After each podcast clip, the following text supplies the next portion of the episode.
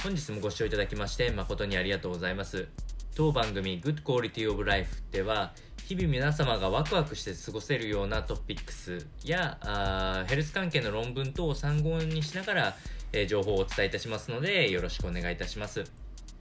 そうしまして本日のトピックスになりますが薄毛に関するお話なんですが男性ではなく女性のヘアロスの対処法について、えー、説明をしていきたいと思います。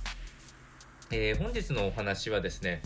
えー、イギリスのロレアルの研究結果によるものを参考にしておりまして、えー、まあ、現状としても3人に1人のイギリス人女性っていう方々がヘアロスいわゆる薄毛に、え直面したというような経験があるっていうのが、えハーバードメディカルスクールが裏付けた事実というふうになっております。えっと、女性の場合の薄毛になる原因なんですけれども、まあ、様々な理由があるんですが、大きなものを挙げていくと、ストレス、ホルモン状況の変化、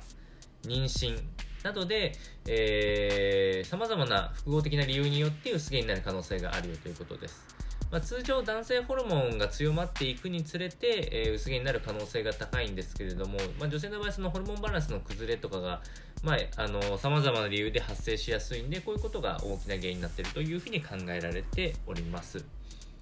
そして、えー、まあ、薄毛に関する、まあ、基礎知識としてえっと、薄毛になった時元のような髪の毛が生えるっていうことは基本的にはないことをまず押さえておいてください。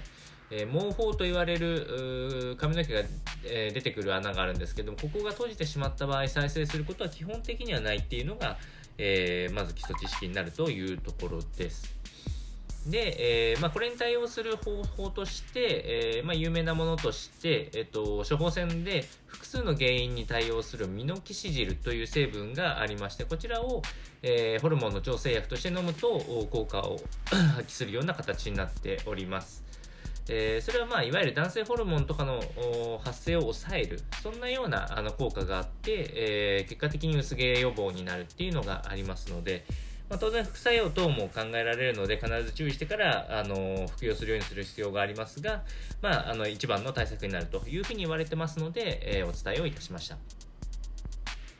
えー、このように、えー、当番組の内容があの面白いな、気になるなと思っていただけた方は、ぜひチャンネル登録をよろしくお願いいたします。それではまた次回の放送でお会いしましょう。本日もご視聴いただきまして誠にありがとうございました。